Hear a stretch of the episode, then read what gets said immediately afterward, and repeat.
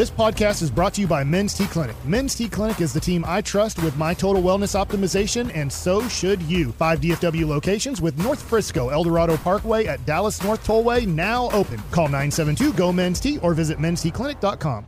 Now with the MLB app, you can get baseball your way. Pick your favorite team, your favorite players, and get customized highlights, stories, and breaking news right on your home feed. Follow the action with Game 10, where 3D replays add another dimension. Plus, notifications can keep you connected to every pitch, every hit, every game. The MLB app. Baseball, your way. Download it now for free from the App Store or Google Play. Blackout and other restrictions apply. Major League Baseball trademarks used with permission. Welcome back, Nation. Segment here is brought to you by Soda. That's state-of-the-art. And the Frankels. You think there will be less big company trucks on the road because of gas prices? Think again. And those big trucks have insurance companies to protect them. So get the representation that won't settle for less. It's the Frankels at TruckWreck.com. That is TruckWreck.com. Wolchuk, you're going to talk some Rangers coming up in 15 minutes, right? Of course, we are your home of the Rangers.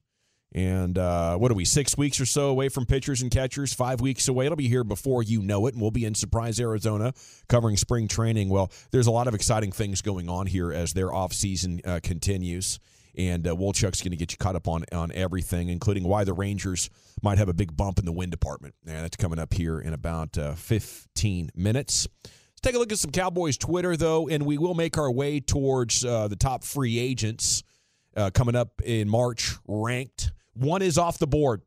The Ravens just gave Roquan Smith a big contract, over $100 million, so congrats to that linebacker there with the Baltimore Ravens. He did get himself a big old deal. Highest paid ever at the position. Wow. And he's a represent myself kind of dude. Cool. No agent. Wow. So he got her done, and he's been a beast for them. No checks to any guys in suits. That's right. Yeah, that's an interesting approach. Okay, John Machota listening to Jerry Jones. On the fan this morning, says it would not surprise him to see Xavier Rhodes active for Dallas in the wild card game at Tampa. I know that's a big topic of conversation. I'm just terrified of Tom Brady might do there against the bad corner matchup. You know, I don't know if there's any hope, but they're just throwing Hail Marys here, right? Trying to find some guy who's playing well, who might work. How about Kevin Gray, KG of the Get Right, 7 to 11 weeknights here on the fan. Says Cowboys owner Jerry Jones on the fan when asked if a loss to Tampa could impact Mike McCarthy's job status. No. I've got a lot more to evaluate Mike McCarthy on than this playoff game. That is generating a lot of discussion across Cowboys Nation. And then we'll go here to Dove Kleiman.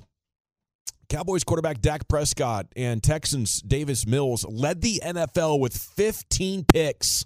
Mills played 15 games. Dak played 12. Prescott's the first quarterback in NFL history to lead the league in interceptions despite missing 5+ games. So I don't know.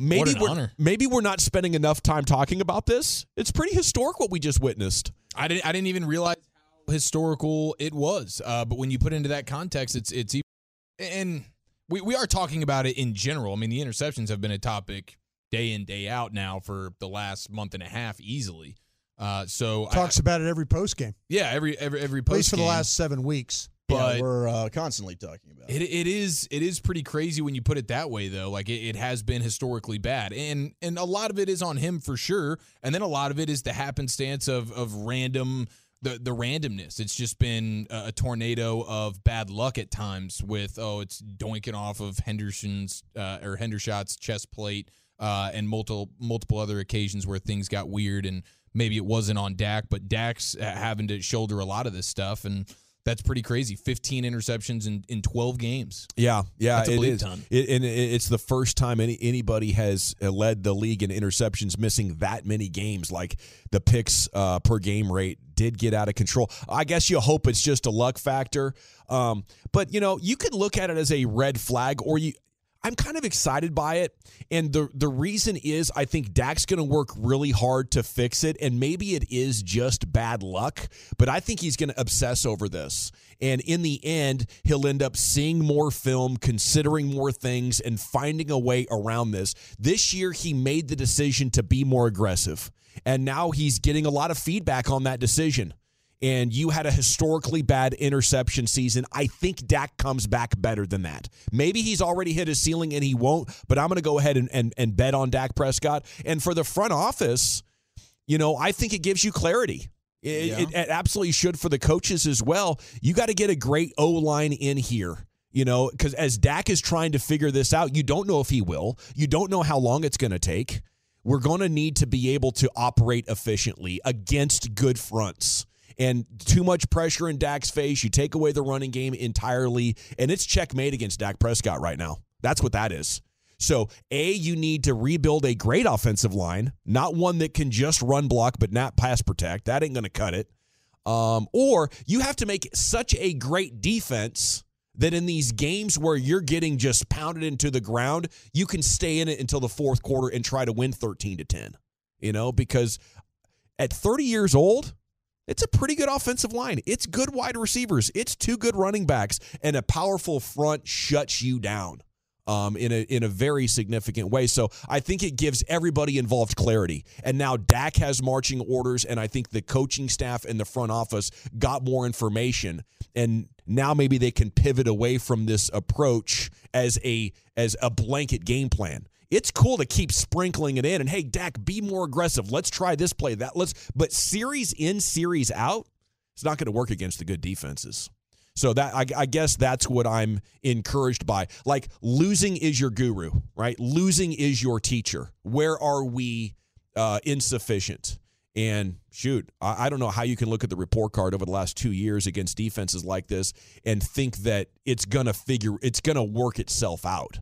You know, a new offensive line is the way I'm going. And then before we get to these free agents, Micah Parsons. I love this line from Micah. I enjoy affliction and hardships. I know I will walk out of the room better than I walked in. And I think you could apply that to just what I was talking about there with Dak Prescott. You know, this is how you know Micah is a real leader and is going to continue to improve. So many young guys, the ego gets so big that they avoid the failure, right? Or they're like, oh, crap, that really sucked. Micah's like, this is awesome. I get to find out where I can be better.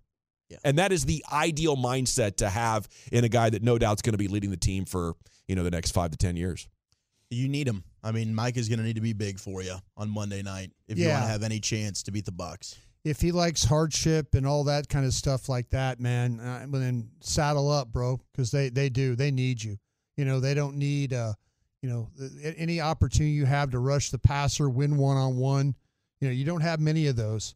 But in this football game, if you're a non-factor rushing the passer, there's going to be a lot of hardship. There's going to be a lot of hardship for everybody. Yeah. You know, there's a lot of hardship for the guys, your teammates, the fans, you know, people lose their jobs, you know, over this kind of stuff. So you got to figure out a way. If you're going to embrace that, you know, then by all means, go and make sure that you don't have to feel it again. He also talked about how we got to get this done because you're not going to be young forever. And there's got to be a major sense of urgency in there as well. I think he realizes now how hard it is for him to play, how they ask him to play, playing defensive end. I think his body... I don't think his body was ready to play defensive end this year. You think he's got to go the Michael Jordan route and put on 15 pounds of muscle to get ready for the bad boys? You know, Mike Bassick talked about this. I think you have to determine this offseason, if Dan Quinn's still here, you have to determine, is Micah Parsons a linebacker or a defensive end? That's what you have to do. You can't. Can you rush him and take a little bit of the pain and suffering from wrestling those tackles away? What's the one thing that we know that he's really, really good at? Blitzing? Rushing. Just rushing in general? Yeah. Okay. Yeah. Well, is going to a 3-4 something that could take the heat of him, give him a little bit more room to operate? Well, as more of an outside linebacker? Yeah, I mean, the thing about it is those outside linebackers, that's what they do. They stand up, and they're doing the same thing. I mean, same thing, pretty much. Same thing that he's doing. He's always going to be like the fourth rusher when you look at it, though. You know, he's always going to be that guy. Yeah, because you're typical. And that's what a 3-4, when they rush, three down linemen go, and then your stand-up guy is same thing. The fourth guy. Traditionally, those guys are 6'3", 6'4", 250 to 60 pounds and 65 pounds. Like, they're not... they're not small dudes, and not that Mike is small, but comparatively he is. Because what is Micah, like 230? Von Miller hasn't been the healthiest guy, but he made it work. You know, and you just have to accept that maybe. But he was always that. Yeah. He was an edge rusher in college, Von Miller. I'm assuming in high school as well, but, I mean, he was a guy that did that for a long time. At Denver, he was listed as an outside linebacker. Right, but he was an edge player, 3-4 edge player. Exactly. Well, and I think that there's ways, especially with the way that, you know, modern medicine is and people are with their body and everything, that moving forward, I think that he will learn what he needs to do to adjust and be able to make it through a full season. I'm not really worried about that. Like, maybe he puts on a little bit of weight. And then there'll be the conversation of, well, does that end up too heavy? And right. Does that end up making do you lose speed because of that? I think that there'll be a way for him to be able to figure out what does he need to do to be able to last through a season with what they're asking him to do, because that's his best trait. He's not the same player if he's not rushing the quarterback. All right, and then let's give you just a snapshot of this free agent list, which is, what are we, 2 months away, about March 10th or so, March 15th, start of the league year. Number one is Lamar Jackson. Ravens just spent $100 million on Roquan Smith. He's going to get tagged again, it sounds like. Okay. Number two is another quarterback. It's not Tom Brady. It's Geno Smith. Because every analytic you look at, every way of measuring quarterback, this hasn't been some sort of a one-off or luck year where you won games, but you're playing mediocre quarterback. Like, all the metrics sort of identify him as a top 10 quarterback in this game right now there for the Seahawks. So I think if I'm Seattle, you got to do whatever it takes to retain that guy and build around him. But maybe it'll be an opportunity for another quarterback-needy team here to jump in on the Geno Smith second go-around. He's made himself into quite a player. Number three is Tom Brady. Raiders seem like the most likely destination. I don't know. I don't want to rule out that they have such a great run that he goes back to Tampa, but should I? Is it just like a non-starter there in Tampa? I think they're getting healthy enough that they could win a couple of playoff games, maybe Philly for 3 years in a row. It could be a situation, too. You got to think about his family and his kids now that he's divorced. Yeah. If he goes across the country, and I know Tom Brady's worth hundreds of millions of dollars, and he could, you know, he's probably got access to a plane and all that, and can get kids back and forth and all that. I think you just have to be, you know, he's at an age right now, too, where he's got to think about those kids. Sure. And does he want to go a direction away from all that? I would say that if he, you know, Tom Brady would be a guy that, like, to me, he'd probably want to get out of the state of Florida, you know, because all his memories now are like of a divorce and all these things that kind of, he's like, that's a good point. I'll just move on. But I think those considerations with those kids, you know, I think you need to keep an eye on maybe wherever Sean Payton goes.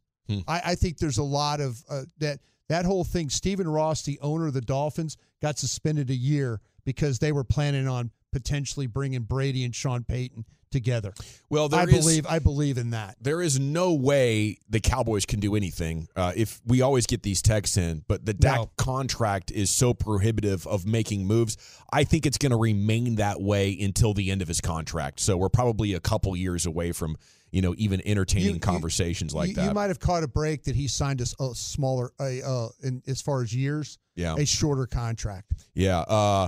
Defensive lineman Javon Hargrave, the big tackle, the Eagles, he's going to be available if nothing else. That weakens them. Jesse Bates, the safety with the Bengals. Cowboys don't need any of that. Jamel Dean, though, the Buccaneers corner, is the 6th-ranked free agent approaching. Levante David, linebacker, Buccaneers. There's another one they're going to miss. Jacoby Myers, the receiver with the Patriots. Mike McGlinchey, Niners tackle. And Orlando Brown, Chiefs tackle. That's your top 10 free agents as determined by Pro Football Focus. When we come back, it's time to talk some baseball here on your home of the Rangers. What do you have planned for us, Wolchuk? Well, we've got the Rangers looking at this former big league player's son and 23 reasons why the Rangers could have 23 more wins in 2023 next on The Fan. We get it. Attention spans just aren't what they used to be. Heads in social media and eyes on Netflix. But what do people do with their ears? Well, for one, they're listening to audio. Americans spend 4.4 hours with audio every day. Oh, and you want the proof? Well, you just sat through this ad that's now approaching 30 seconds. What could you say to a potential customer in 30 seconds? Let Odyssey put together a media plan tailor-made for your unique marketing needs. Advertise with Odyssey. Visit ads.odyssey.com.